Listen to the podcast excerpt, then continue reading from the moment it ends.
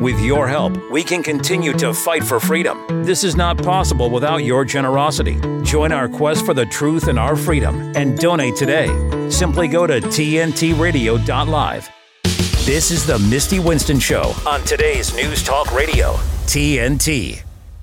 Well, hey there, and welcome to the Misty Winston Show We're right here on today's News Talk. And yeah, go donate. Also, buy some merch. The shop's open, ready for business. I have merch on right now. I have this cool polo. Um, uh, but also there's everything, all the things: t-shirts, sweatshirts, hoodies, jackets, coats, coffee mugs, uh, pet stuff you name it, there's something for everyone. So go get you some gear uh, and you can help us spread the word about TNT. We appreciate you. Um, okay, so we have a great show. Um, unfortunately, we have, uh, well, fortunately and unfortunately, we have Jeremy Kuzmarov coming on to talk about his new book about Bill Clinton. Uh, we only have him for the first segment, though, but then we get to talk to my dear friend Halo Benson, um, who's been on the show several times. She's another Assange activist, um, and she has been doing a lot of great things in Tulsa. So I'm very excited to uh, talk to her about the things. Again, there's probably going to be quite a bit of Assange coming up as we move towards those February court dates. Um, because we need to. Uh, I'm not going to apologize for it. We need to talk about it as much and as loudly as possible. Um, we really only have one shot at this thing. This is kind of the Hail Mary last chance. If this um, request for appeal is denied, he could be extradited. I, I'm laughing because it's so ridiculous, but he could be extradited really within, as soon as the extradition order is signed. It, so within hours, really, uh, he could be extradited to a country that was recently revealed to be plotting to murder him. It's crazy that that's a sentence that I'm able to say out loud, but that's uh, that's what's happening. Um, okay, so also I wanted to talk to you uh, quickly about. So I had noticed, um, and maybe you have too if you're active on social media. I am far too active on social media. It's a problem. I know. I'm self aware about it. Um, but if you are on social media, you may have noticed as well that I have been bombarded with Zionist propaganda. I mean, it is everywhere. It is I, every time I log in, my timeline is nothing but uh, that's a little over dramatic, but it's a lot. It's a lot, a lot, a lot. So I was curious and I asked uh, people on social media, I'm like, hey, is this just me? Is anybody else getting, uh, you know, completely inundated with this stuff? And I have gotten hundreds of responses. I'm not the only one. But what I found to be interesting, my friend Kyle Anzalone, who friend of the show. He's been on many times. He's actually on tomorrow again uh, uh, to talk about uh, foreign policy stuff. Um, he tweeted at me and said he that he suspects this is why, and he sent me an article from Haaretz, and it says Haaretz reports, quote, Israel has responded to its clear loss to Hamas on the digital battlefield by making its first ever purchase of a technological system capable of conducting mass online influence campaigns, according to numerous sources with knowledge of the matter. Uh, the system can, among other things, automatically create content tailored to specific audiences. The technology was purchased as part of a wider attempt by Israeli bodies, both civilian and military, to address what sources uh, termed, quote, Israel's public diplomacy failure, end quote, following the Hamas massacre on October 7th and subsequent war. A few weeks into the war, Israel set up a Hasbara forum comprising government agencies, offices, and ministries, as well as military, defense, and intelligence bodies, including the IDF, the Shin Bet Security Service, and the National Security Council, alongside tech firms, civilian volunteer initiatives, and even Jewish organizations that meets weekly. Officials from different bodies, including the Public Diplomacy Directorate and Diaspora uh, Affairs Ministry, charged with countering anti Semitism against world Jewry, held talks with different firms and tech providers active in various mass online campaigns Assets are one thing, an intelligence source explains, but you also want a system for managing them. Quote, mass influence systems can often get their operators in trouble, and their public exposure can severely damage their clients' credibility. End quote. Um, quote, as a result, Israel decided to purchase an existing technology instead of risk, risk developing one independently. A number of civilian tools and programs developed for business and political campaigns were procured. A system for mapping online audiences, a system capable of automatically creating websites, among other things, as well as content tailored to specific audiences, a system for monitoring social media and messaging platforms, and others. Thus, Israel hoped to launch campaigns that would advance Israel's core message and improve global perception. So they have launched a bot farm, basically. Um, this is not surprising. This is not the first time. I mean, we saw this with uh, uh, the NAFO or the NAFO, whatever, uh, the dumb dogs all over Twitter. So stupid. Um, but this is just another one of those. So if you see an uptick in this kind of stuff, Israel bought some software to bombard you with propaganda. So that's where that's coming from. Certainly, I think that that's interesting. I think that, as we've spoken about many times on this show, they have 100% lost the PR war uh, this time around. There's no question about it. And so I think that they are desperate and scrambling. Um, so, yeah, definitely interesting. Uh, Kyle Anzalone tweeted that out. If you want to go check out, it's a much longer article. Um, that's just the the kind of the meat of it. Um, but if you want to go check that out, he has tweeted that out today. Um, he's at Kyle Anzalone underscore. That's A N Z A L O N E. Um, and he's tweeted out just the little clip that I just uh, read, and then also the longer article if you want to go read the whole thing for yourself. Certainly interesting, though. Okay, don't forget you can follow me over on the tweeters at Sarcasm Stardust. Check out the Substack, mistywinston.substack.com. There's a write up for the guest of the day every day, so you can find, follow, and support their work as well. And if you would like, shoot me an email, mistywinston at tntradio.live. Um, guest idea, show idea. I'm always open to that stuff. Um, so if you have somebody you think that uh, I would like to talk to, I'm always down to check people out. Um, or if you just have a question or a comment or whatever, hit me up and I will try to get back to you. Um, and also, while you are at it, um, if you have a suggestion, a possible guest you would like to hear on TNT Radio, just in general, not maybe for me, but just in general, um, or if you have a topic that you feel that we should be discussing, we definitely want to hear from you. There is a suggestion form over on the TNT Radio website, which again is tntradio.live, uh, and you can help us make a difference right here on today's News Talk. The latest headlines waiting for you. I follow the news pretty much throughout the day. Today's News Talk Radio, TNT. All right. I think we've talked about this once before on the show. Here's an update Ontario's highest court has denied the request of controversial psychologist and author Jordan Peterson to challenge an order from his profession's governing body that he undergo social media training or potentially lose his license to practice. So here with the story joining me now is TNT news producer Adam Clark aka Ruckus. So he's got to be re-educated. Is that what I'm gathering Adam? Mm-hmm. This is either a sign of the times, Misty, and or um, a sign of what free speech looks like in Canada, or both.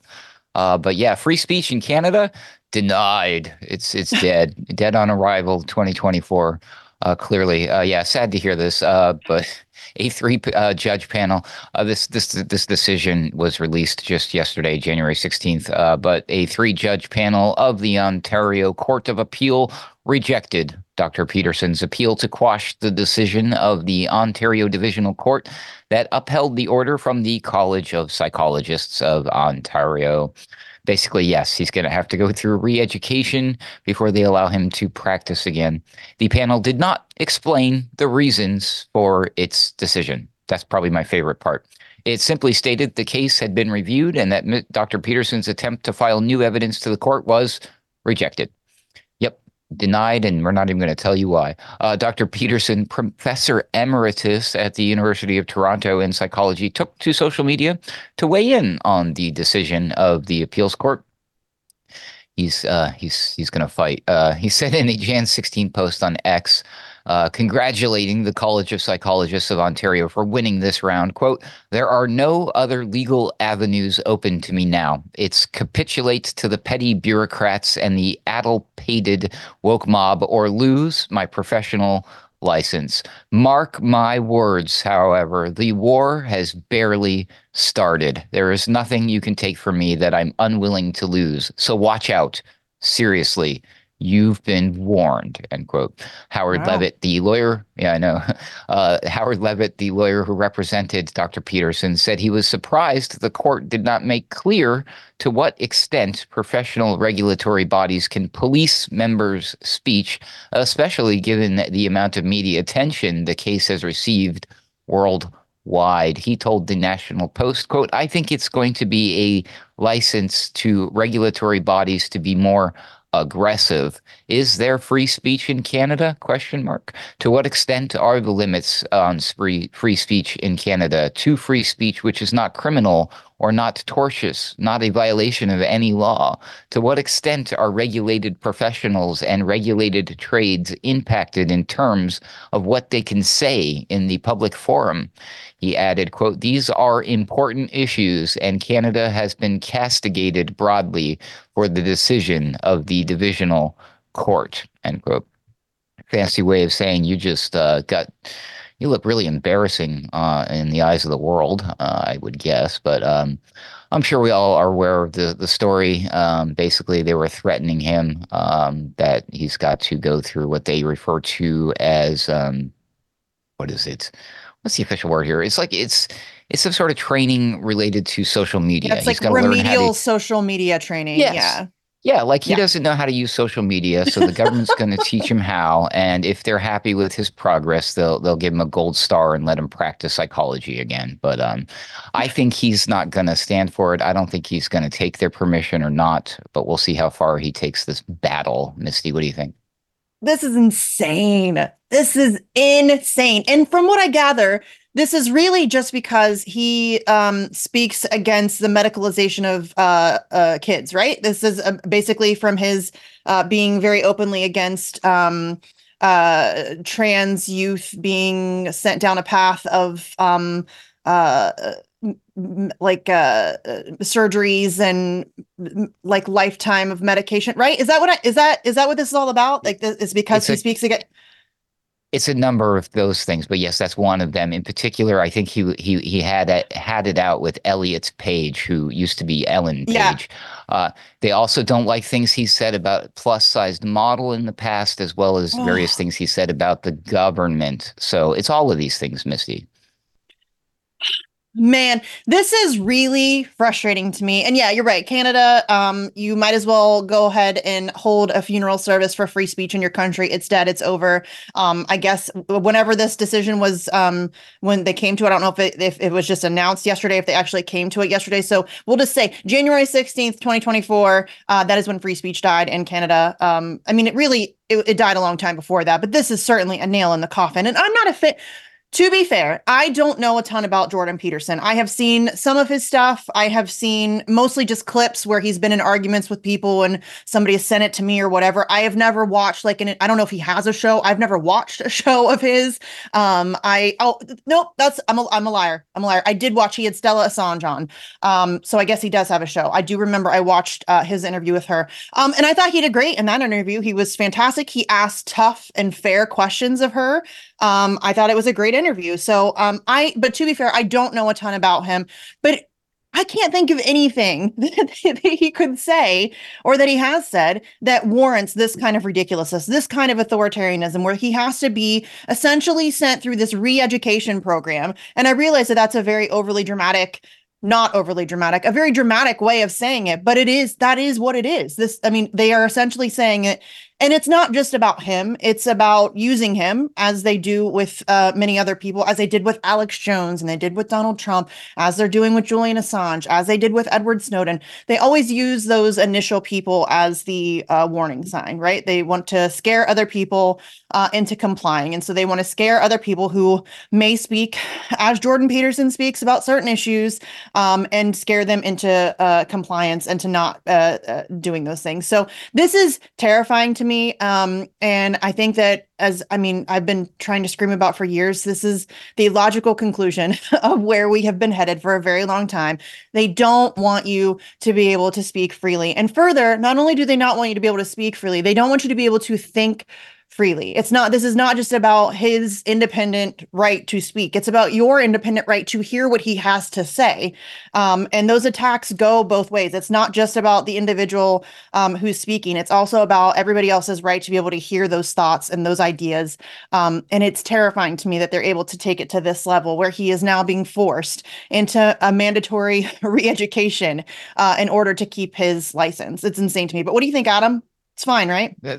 I'm so glad you brought all that up because this is not about him. This is not about controlling no. him. It's about controlling everybody else who could be uh, affected by his dangerous misinformation and disinformation, which goes against the the government uh, who wants to rule over the people. Um, so yeah, no, it's because they can. They no amount of re-education or training or brainwashing. I'm sorry, is going to ever change the way somebody feels or thinks. That's on the individual to do that, and they certainly have the power and the ability to do that themselves, but not from outside influence. But you know, they can control uh, someone's actions this way, and therefore, you know, drip down uh, his dangerous disinformation, as it were. Yeah. And that's, yes, that is really what it's about. And you can't, these ideas, even if you try to silence them, it never works. Like silencing thoughts and ideas and words doesn't make those thoughts and ideas and words go away. All it does is push them underground. And so I would much rather, maybe it's just me, call me crazy, but I would much rather just have open conversations about controversial ideas and be able to hash them out and have nuanced takes. And, um, you know, it just, it seems so counterproductive to silence people um, because all you do then is, uh, kind of embolden them, like further entrench those ideas because then they see it as, oh, well, they don't want me to think this, so I should be thinking. Do you know what I mean? It just it makes no sense, and I it's it's it's just a, it's so frustrating to me to witness this playing out. Um, and again, I know I sound like a broken record, but I'm gonna say it again. It's only going to keep getting worse. This kind of stuff, you're gonna see more and more of it. Um, and it's not. I mean, Jordan Peterson's a big name, right? I mean, I know I don't really know who he is, but I mean, I know who he is. Like I've heard of him. He's a big name. So if they can do it to him, imagine what they can do to you. So yeah, definitely not cool. Definitely not cool. Um, and I hope he continues to fight. We'll see. I don't know what kind of options he's got, but I hope he does continue to fight this. So uh, thanks for bringing us this story, Adam. We will talk to you again tomorrow. As always, hang tight. We're going to be right back here on today's News Talk. TNT's Steve Malzberg. If a president could be prosecuted for things he did which he believed and was advised by his lawyers what, what was was the duty of the president to do. And then after the fact, after he's president, he could be prosecuted. The example has come up today many times. Well, when Joe Biden leaves office, he could be prosecuted for not securing the border. Barack Obama um, okayed drone strikes against American citizens overseas. He could be prosecuted for murder. I mean, this opens up a whole can of worms. Um, Pandora's box, I think, is the term that uh, that Trump used. Steve Malzberg on today's News Talk TNT.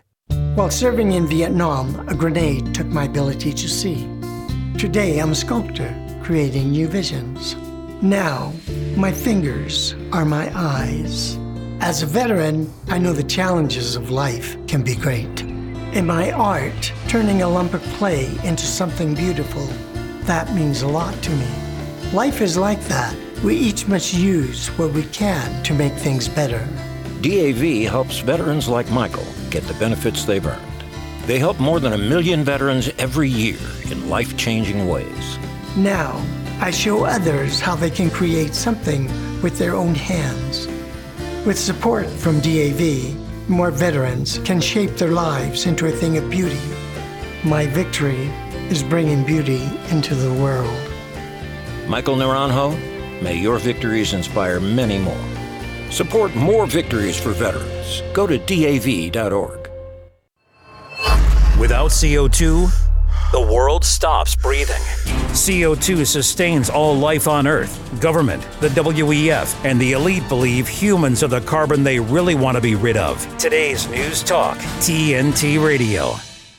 All right. Our guest for this first segment here is Jeremy Kuzmarov. Jeremy is a historian, journalist, and author. He serves as managing editor of Covert Action magazine. He has written several books on U.S. foreign policy, including Obama's Ending Wars, The Russians Are Coming Again. I love that title. Uh, and Warmonger How Clinton's Malign foreign, foreign Policy Launched the U.S. Trajectory from Bush 2 to Biden, which was actually just published in December. Uh, you can check out Jeremy's website at jeremykuzmarov.com. By the way, his last name is spelled K U Z M A R O V. Um, and you can find Covert Action uh, on Twitter at Covert Action Mag. Jeremy, thanks for being here. Thanks for having me. Yeah, I'm sad that we only have uh, this really quick first segment here because uh, the book is fantastic. It does a great job of really diving into um, not just uh, you know the way that uh, Clinton's foreign policy is influencing foreign policy today, but also a little bit of his history. What made you uh, uh, dive into Bill Clinton and, and write this book? Uh, well, about 14 years ago, uh, I gave a lecture at the University of Arkansas Fayetteville on the war on drugs, uh, based on an earlier uh, book I published uh, on dr- the drug war and the Vietnam War. And uh, all the people, these people in the audience, were telling me about the Mena cover-up. And although I knew a bit about it, I didn't know that much. And they they lived there and, and they really knew a lot about it. So I learned a lot from them, and I wanted to do further research and there were uh, papers at the University of Arkansas Fayetteville. That there was an Arkansas committee of graduate students who had investigated this, know, and this is these clandestine drug smuggling flights and arms smuggling flights to the Contras in the 80s when Clinton was the governor, and he helped oversee this and cover it up.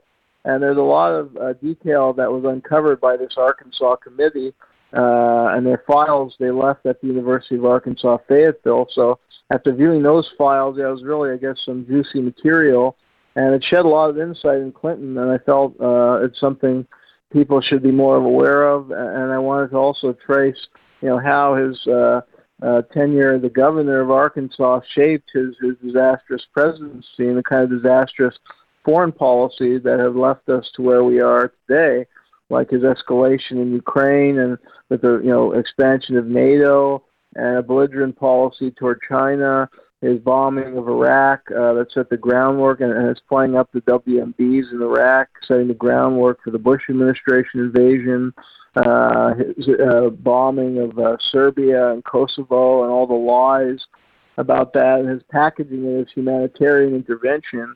And that I think set the groundwork for the kind of rhetoric we see policymakers, you know, and presidents, especially liberals, uh, trying to package wars as some kind of great humanitarian crusade. Uh, I think it was a very consequential presidency, and yeah, uh, if you go back in his career, you can see the corrupt corruption at play from the beginning of his political career.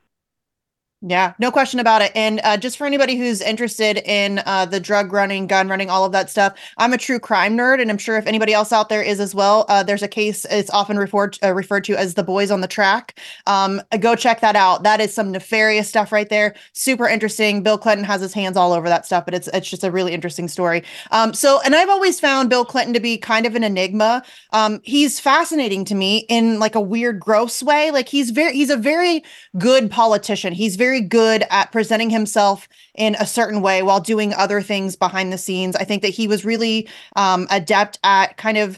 Um, first of all, selling out the Democratic Party to uh, the corporations and to the war machine, but then also get he really dismantled entirely the leftist anti-war uh, movement. Would you say that that's accurate? Yes, it is, uh, and yeah, the, the boys on the tracks. I do go into that case uh, yeah. in the book, uh, and yeah, the, the mother of one of the boys said, you know, although Bill Clinton didn't pull the trigger, he had all his hands over the death of my son. So yeah, right on point at your point with regard to that. And yeah, as regard to Clinton, yeah, I mean, he had the nickname, you know, Slick Willie and I mean, he was slick, and you know, he was very good. They knew right away, you know, in the early '70s when he was just starting his career, he could go to like the you know fairs in these local towns, and he could relate to the locals, and he could yeah. make them believe that he was on their side and he was going to help them. Uh, and at the same time, he was always courting the elite in Arkansas and at the end of the day, he would sell out the common people, uh, and that was from the beginning of his career. But yeah, he was very slick and you know very gregarious personality. Uh, and I guess we haven't really seen that in the last few. Uh, you know, I mean, I think you know Joe Biden is no is you know doesn't really endear himself to people. Uh, neither does uh, no. Obama. Uh, you know, Trump puts people off. Uh, so I mean, Clinton, you know, was a good politician, and I, I think they spotted his talent early on. And you know, I go into the book how the, the so-called deep state, you know, the CIA appears to have recruited him uh, when he was a student at Oxford, and he was a roommate of Strobe Talbott, and they went on a mission uh, into Moscow uh, to smuggle the memoir of Nikita Khrushchev, who had denounced Stalin. Uh, I think they spotted his talent. There are some powerful people who thought they could use him to good effect. And I think they were right. I mean, he, he covered up for those interests in the Mena affair and the Iran Contra, and he did it throughout his presidency. He ramped up the warfare state. At a time, many were saying, "Look, the you know he came to to office when the Cold War just ended, and you had yep. figures like Robert McNamara, a hawk, you know, hawk on Vietnam, saying now's the time. He actually testified before Congress that now's the time for a new peace dividend. The Cold War is over. We can invest in our schools and our health care uh, and, and our communities. But Clinton, yeah, he hoodwinked the people uh, who had been in the anti-war movement and had been liberals to make him believe he was one of them. You know, because he played the saxophone on Arsenio Hall, and you know, he claimed to have inhaled, uh, you know, smoked marijuana but didn't inhale, and he kind of packaged himself as this baby boomer, you know, hippie.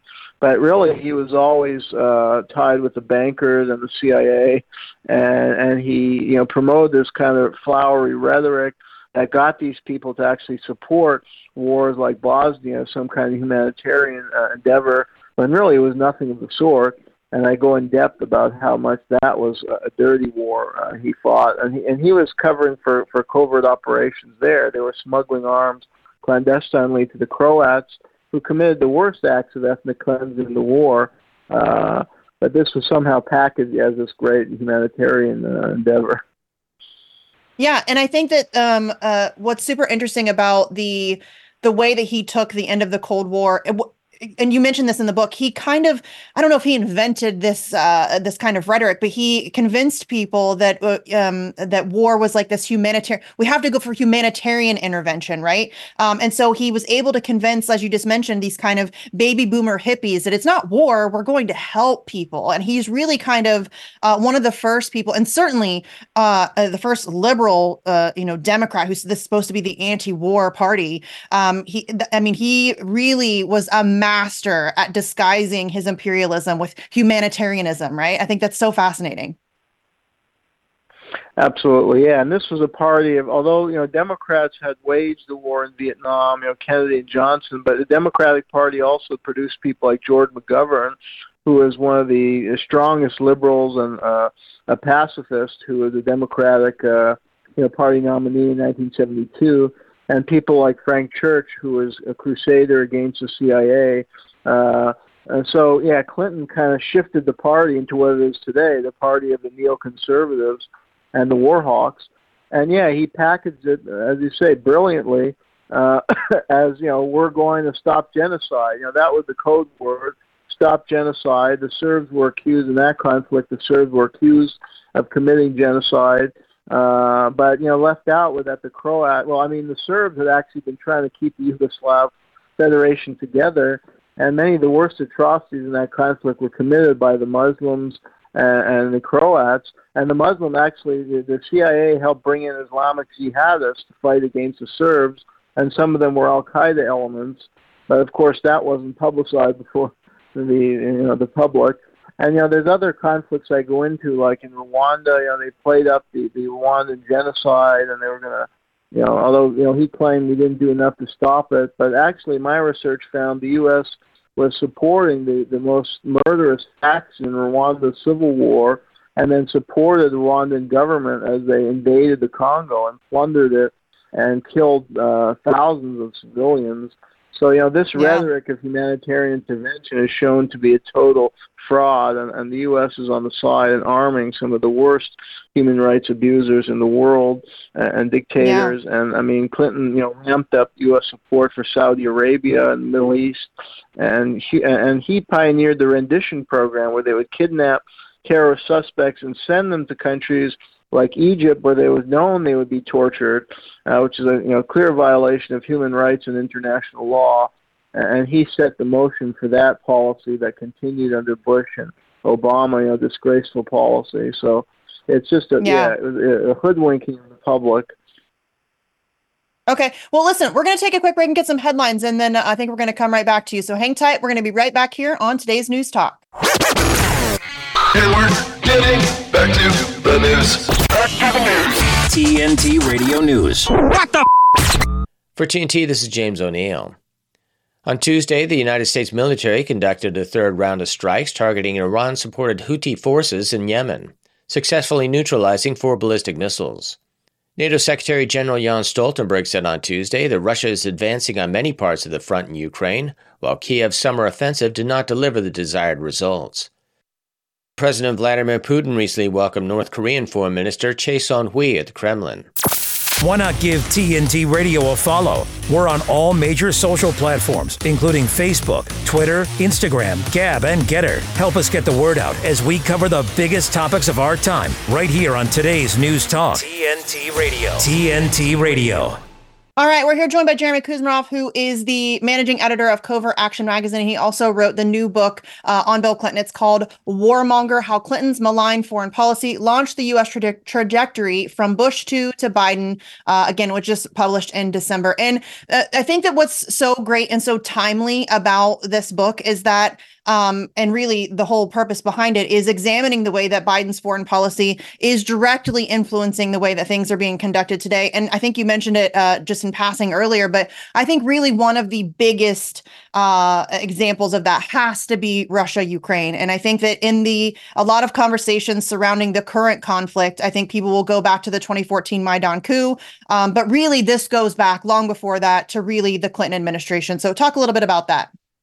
Absolutely, yeah. Well, first is what Clinton did within Russia. I mean, yeah, here was a historic opportunity to reestablish, you know, diplomatic relation, good relation between the two countries, as had been the case under the Roosevelt administration, World War II. But Clinton, firstly, he he unleashed the Harvard boys and and supported these uh, rapid privatization and shock therapy programs uh, where you know the transition from a state-controlled economy under communism uh, to uh, a, a free market system, but it was done without proper controls or, or, or monitoring or regulation of the whole process. So they just rapidly sold off uh, state, you know, state-owned uh, industry in these auctions. And you know, Boris Yeltsin was the leader, and they're basically given to cronies of Yeltsin at pennies to the dollar, and it created a huge economic crisis in Russia. So, uh, and you know, uh, worse really than the American Great Depression. So, right there, that soured uh, Russians toward the United States and toward American-style capitalism. And then Clinton expanded NATO. You know, George H.W. Uh, Bush and his administration had made a promise that NATO would not expand one inch eastward. And, you know, NATO was viewed as an aggressive and hostile military alliance toward Russia, but Clinton reneged on that promise and expanded NATO into three different countries in Eastern Europe. Uh, so that triggered the onset of a new Cold War that has escalated to the point we are at today, where there's a real threat of nuclear war uh, breaking out. And Clinton's administration uh, initiated that strategy of trying to pry Ukraine away from Russia uh, and basically turn the Ukrainian people against the Russians and this has culminated in this disastrous war in Ukraine that has taken an entire generation of, of Ukrainian youth. Uh, so, you know, Clinton really set those uh, policies in motion, uh, and it was a disaster. You know, and there figured like George Kennan at the time were warning not to expand NATO and to really try and cultivate good relations. You know, and Kennan was the father of the original Cold War and the, the father of the containment strategy, and he understood it was not wise to embark on a new Cold War. That it was important to reestablish good diplomatic relations so we didn't go back into that era of the past that had caused so many uh, conflicts around the world, like Vietnam, and, and so many bad things came as a result of the Cold War, including the out of control arms race, which Kennan was worried about. Uh, but unfortunately, Clinton didn't follow his advice, uh, and we are where we are today in a, a terrible position. Yeah, and that's uh, it is a terrible position, and you're absolutely right. And I think that it's, I mean, interesting and, and infuriating as well. Uh, obviously, Hillary Clinton had a very heavy hand um, in Ukrainian policy moving forward as Secretary of State, um, and just as you know, somebody who has a, a, fairly significant amount of influence in American politics in general. So, I mean, this really does seem to be a family affair. But yeah, I mean, I think that that's so often left out of the conversation regarding what's happening in Ukraine. Again, most people will go back to 2014, and rightfully so. I think that that really was kind of a linchpin moment um, that uh, you know propelled the current situation um, uh, really uh, full steam ahead. I think that that was certainly one of those um, uh, those kind of forks in the road, and I think that uh, for sure that people need to have that conversation. But the the influence that Bill Clinton has had on the policy uh, towards Russian uh, towards Russia, I think, is um, something that doesn't. And again, you can't talk about that without the expansion of NATO. I think that that's also um, you know something he had a heavy hand in. And you're right. I mean, we there was a, a following the Cold War, there was this great opportunity,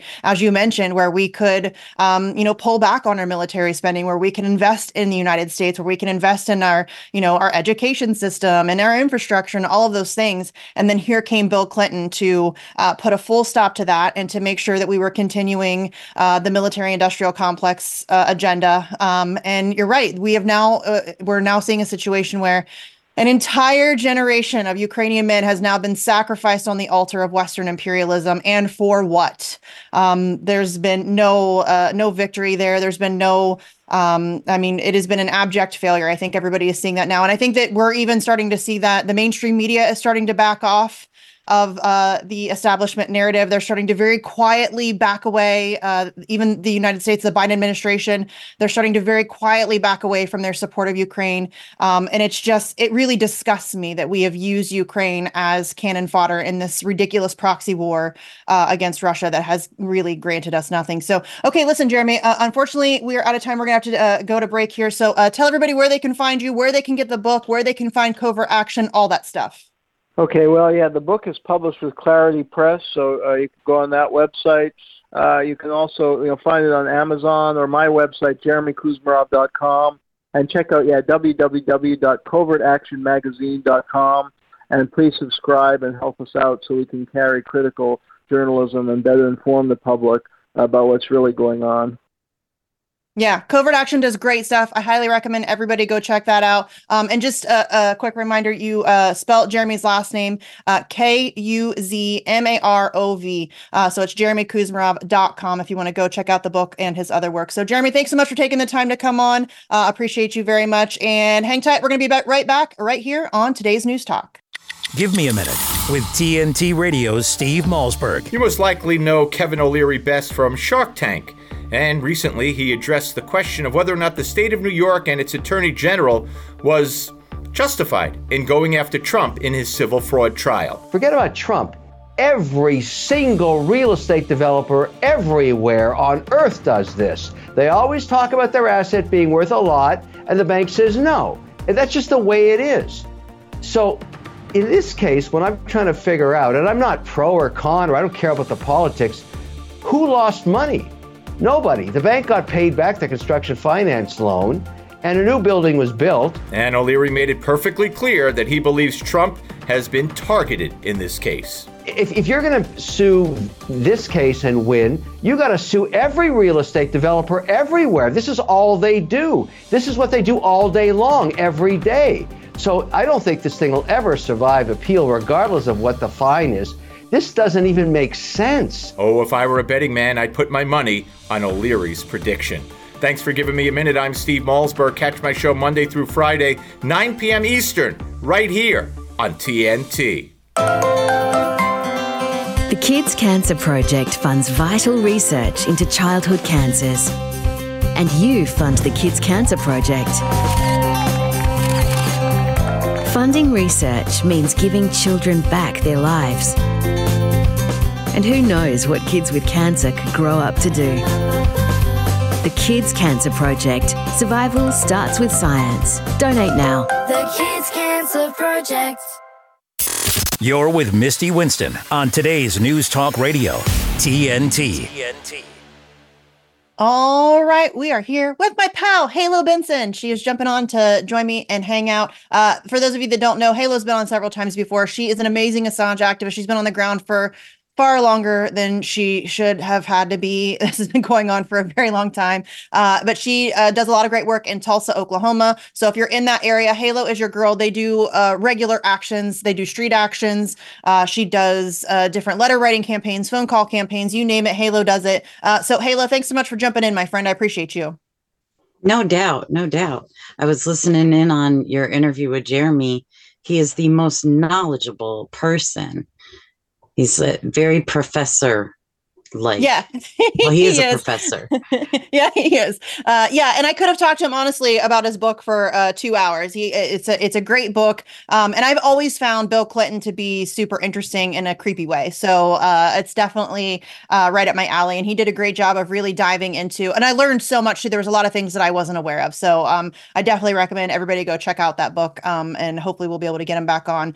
Um we can dive into it a little bit deeper. Um okay so let's talk about assange. Obviously um uh, we've been talking about it a lot here on the show. We have two new court dates coming up in February, the 20th and the 21st in London. If you are in London, if you're anywhere near London, if you can get to London, uh, please do. We need as many people in the streets outside that court um, as humanly possible. We we need as much noise as humanly possible. So, um, but moving up into that date halo, um, I have had multiple people ask me, well, what can I do? Like, what am I supposed to do? Like, they don't care what we think, um, and I understand that kind of mentality. But there are plenty of things that you can do. Um, so, what is when people ask you? I know you get that question a lot too. What what, are some things that you tell them? Well, right now we are actually working on a campaign um, for this House Resolution 934. Um, it's a, a, resolution in the House to protect the First Amendment or the basic journalistic activities. And so right now we're trying to petition basically all of, you know, any call your congressman, call your local representative, write a letter to your local representative, tell them that you want them to sign resolution 934 um, i'm actually working on putting together what i do best is sending them sending people activism in a box so that you can get everything you need for the resolution 934 campaign to assist people so that they can have an, an email that they can customize for their congressman and send that and postcards and letters that are customized to you know to their specific location. That's the big press that we can do in this in between time between now and day x. Um, that's been the main focus um, in the us anyway is to just try to get these people to sign the letter. They one of the problems is that you know senators get a lot of attention. Representatives don't get as much attention. And if yeah. they can skate through and never have to say julian's name never have to answer the question about whether they support him or not they'd prefer to be silent. And so we just have to press them and make it where silence is unacceptable publicly challenge them to yes or no sign it or don't sign it but let's not pretend it's a non-issue. Let's not pretend you don't know what is at stake here. And yeah. so that's basically breaking that silence is is the important thing to try to push for right now for sure. And I think that, um, listen, a tremendous amount of movement has been made in that direction. If you would have told me even like a year ago that we would have um, uh, current sitting members of Congress saying Julian Assange's name out loud, I would have never thought. Um, it took ages to get to this point. There was complete dead silence in government for a very long time. And I think that a significant mover of that needle has been the recent uh, visit from the members of the Australian yep. Parliament contingent. That was massive. I think having, um, you know, their contemporaries come to the United States and sit down with them in meetings and have that conversation conversation and impress upon them the importance of what this case means. I think that that was a huge, um, a huge mover of the needle. So, um, uh, yeah, that's that's been fantastic. But I think that that's what's so frustrating for me is that um, uh, I think people feel what's the word I want to use. Um, they feel i guess useless not useless but that like they can't make a difference like there's no ineffective way, they don't care yeah yeah yeah it, you, you do get to feel in that way that my 100% it's the literally the best I can do. And this isn't good enough. It isn't enough. Yeah. You know, I constantly have people tell me, and I, I, was just having a discussion about this with Kendra from Denver, um, Assange group, that people are, you know, you say you're having an action and people are like, well, how many people are coming? Well, it depends. Can I count you or not? You know, yeah. every person thinks that their little bit ain't making a difference. But if if all six people that were like, you know, wary about coming to an action because there's not going to be enough people there. If they showed up, that would have tipped the scale, and there's enough people there. It, you know, it's people. I, I've been over eight years now having people tell me, "Well, what do you think you're going to do? What's one person going to do?" And like, well, hopefully not be on my own. We've done right. this. We've gotten this far, and the DC six coming from Australia made a huge impact. But then there are small things like Gabriel ran into um, McGovern on the train, and that's how that dialogue started. Do you yeah. know what I mean? There are little tiny synchronicities, little things that happen, and they're not going to happen to you if you're not putting forth that best effort, if you're not at least making an attempt at, you know, I I feel um, when I call Frank Lucas's office, the woman that answers the secretary there, she does this. yes, thank you, Mrs. Benson. Like I feel I don't I know she don't want to hear from me. I know I'm the pain in the butt lady, but you know what? And I always ask her, well, has he said anything? Well, I'll re- I'll log you down that you called again, and I and I don't get an answer. But at some point, maybe I will get an answer, or maybe Right. if ten more people call, or twenty more people call, or hundred more people call, we've gotten this far by by pushing this way. It's all been grassroots here in the U.S. It's it's Yes. all been one person, two people, four people, and we've this is the second thing we've had. You know, we had Rashida Tlaib's letter, and now we have this resolution. Like we are making progress. We are getting somewhere. It's just, you know, when people ask, "What can I do?" Literally everything you can. Uh, Yeah. You know, pull out all the stops. Anything you can think of, then do that. You know. Well, and it's I think that people also feel a bit overwhelmed. They feel like um there are so many things that you can and should do.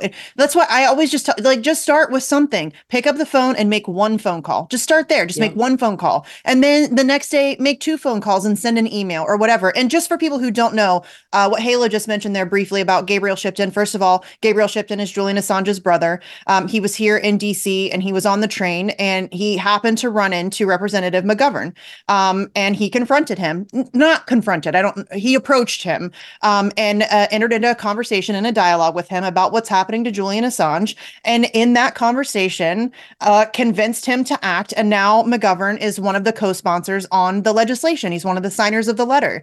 Um, so I mean, that's it's just it's just taking those opportunities whenever they present themselves and doing whatever you can. I mean, listen, I'm a mom and I have a job and I have a husband and a house and all that stuff. You don't have to devote your entire existence to it, but everybody can do something. And it's just a matter of finding whatever it is that you can do and doing it. I mean, it really is that simple. Just if you just make one phone call a day, that's massive. Like that's a huge benefit because if 500 people make one phone call a day, that's amazing. That's a whole lot of pressure that we're now starting to put on. Uh, and the momentum has definitely shifted. Wouldn't you agree? Like we are really starting to see a dramatic shift in uh, the public perception of this case, at least. Oh, definitely. I used to have to explain to people what WikiLeaks was and who Yeah. Julian Assange was. now they know. And they're, you know, I I'm fortunate enough to be in a in Oklahoma where people actually take their amendments seriously. So everybody, I mean, it's definitely positive engagements whenever you're out. But I did want to say about the phone calls. Um, on Twitter, you know, we're posting um, you know, the the main uh, line into Congress where you can say who your representatives and, and they'll connect you. But you can also just go online, call the local phone number for your Mhm. representative. And if you have somebody who has three offices in your state, call each office. And when you call, and this is just for anything that you're calling about, hopefully you're calling to get them to sign the letter and, and free Julian and all of that. But any time that you want to engage with your government, like you pick up the phone and you call, and that person on the other line, they're there to help you. You can, I've had kids, you know, where I'm encouraging them to call and and they call and they're like, I've never done this before. And then people are like, well, that's okay. What, what would you like to talk to the congressman about? Or what kind of message? you-" They will walk you through it. Like if you call the main number or you call the DC numbers, you're very likely going to get a machine. I almost always get a machine Yes. go ahead leave a message but if you call the local offices you're much more likely to get a person and it's not even remotely as scary as it sounds do you know what i mean? Like they'll walk you through it and it's it's such an easy process and it's something that we should kind of already know how to do as citizens anyway and you know regardless of what our issue is don't be afraid to hold your government accountable. We pay their salaries.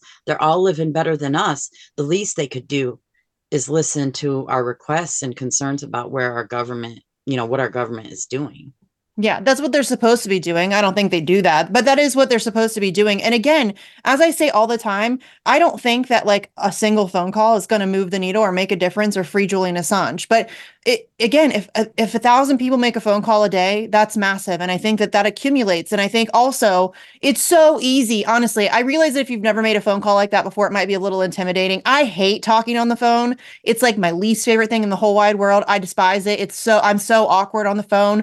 Um, uh, but it's so simple. I mean, any, when you do get an actual human being, um, all you do is just state your name, where you're from, what your issue is, why it's important to you, and then you're okay. Bye, done. It it takes a couple minutes two, three minutes, maybe at max, depending on, you know, the staff member that you get and how I've had a couple who have been very nice and very friendly and a little chatty. And, um, you know, those have been a, a little bit longer phone calls, but they don't take that long. And so it really is, uh, uh, just a really simple thing that I think everybody can do. And Paula, our dear friend Paula, um, has uh, compiled a list, and she's actually working on a thread too, um, where she's going to. I think she's working on that today, where she's going to individually list the members of the Progressive Caucus because we feel like that's a good place to start um, in starting to put pressure on. But she has a tweet out where she's got um, a flyer up that she's made where the different members of the Progressive Caucus are listed with their uh, phone numbers, their addresses, all of that stuff. So um, there's resources. Like a lot of people have already done the legwork. Um, you just have to, you know, make the phone call or whatever. And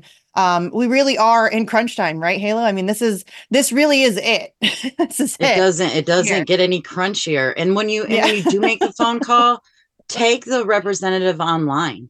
Like yeah. when you make the phone call, get on Twitter and and say, I just called you know representative so you know their twitter handle's number to ask him to sign the resolution 934 that's one more thing it takes a minute yeah. an added thing that makes that phone call you know do double duty it, you know a multiplier yes. effect. Yeah. Well and that's that public pressure i think is also really useful. I think that that um uh you know publicly tweeting at them on social media i think calls attention to them um in either a good or a bad way. I think that and that's why i've had a ton of people get mad at me for crediting people like Marjorie Taylor Greene or Alexandria Ocasio Cortez for uh, uh sponsor, co-sponsoring the legislation or signing on to these letters, and that is just so unbelievably absurd. Of course, I'm going to thank them for doing that. I don't care if I dislike them immensely or that I disagree with them on a whole host of issues.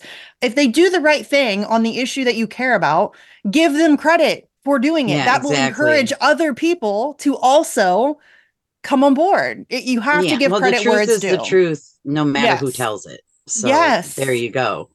Yeah, that's very we frustrating. Can, we can use, uh, you know, I think that it's one of the big things that this resolution is already showing is that this is not a partisan issue whatsoever. This is this one thing where we don't have to worry about different teams or red, blue, or anything like that. This is yeah everybody from all all political ideologies understand the threat to our First Amendment. They understand yes. the danger that Julian's case represents. So to to play identity politics where our First Amendment con- is concerned is so it doesn't stupid. make any sense. Eh, it, eh, it, make it make sense. Yeah, I, it doesn't yeah. make any sense. And you're right. Listen, I do not care who you vote for. I don't care what ism you subscribe to. I don't care what books you read. I don't care what party you belong to. I don't care if you're a communist or a libertarian or a liberal or a conservative or I don't care. I do not care. If you're interested in working to free Julian Assange and therefore uh, aid and protection uh, the protection of the future of free press and press freedom uh, and free speech, then welcome aboard. We don't have to agree. It's not like we're going to be besties. We don't have to go out to dinner. Our friends don't need to do play. Our, our kids don't need to do play dates. We don't have to go on vacation exactly. together. We just have to fight for this thing that directly impacts literally every single human being on planet Earth. I mean, it, that sounds dramatic, but that's the reality of it, right, Halo? I this think there's no way. Like people, people have said, "Well, you're exaggerating." I don't think it's possible to exaggerate this. No, I, I genuinely don't. I can't. I could get hysterical, and it would still seem well founded. Like, I, yeah. th- there is nothing important. How are we ever going to know about anything else that's happening if we do not have a free press? It's it's absurd to think that you somebody could over exaggerate it. There's a whole lot going on in the world, mm-hmm. and our ability to know about it hinges on Julian Assange. This case, yeah. And I even said that uh I think it was during the home run tour uh, when John and Gabriel were here in the United States. Um, I gave a speech at the Columbus event and I said that. I said, I get accused of being overly dramatic about this case, but I'm sorry. I don't think it's possible to be overly dramatic. Yeah. I don't think I'm dramatic enough. Um, it, this really is the future of uh, this is they're trying to criminalize truth. That's what's happening. Uh, WikiLeaks has a 100% record of accuracy. They have never published anything that they've had to retract.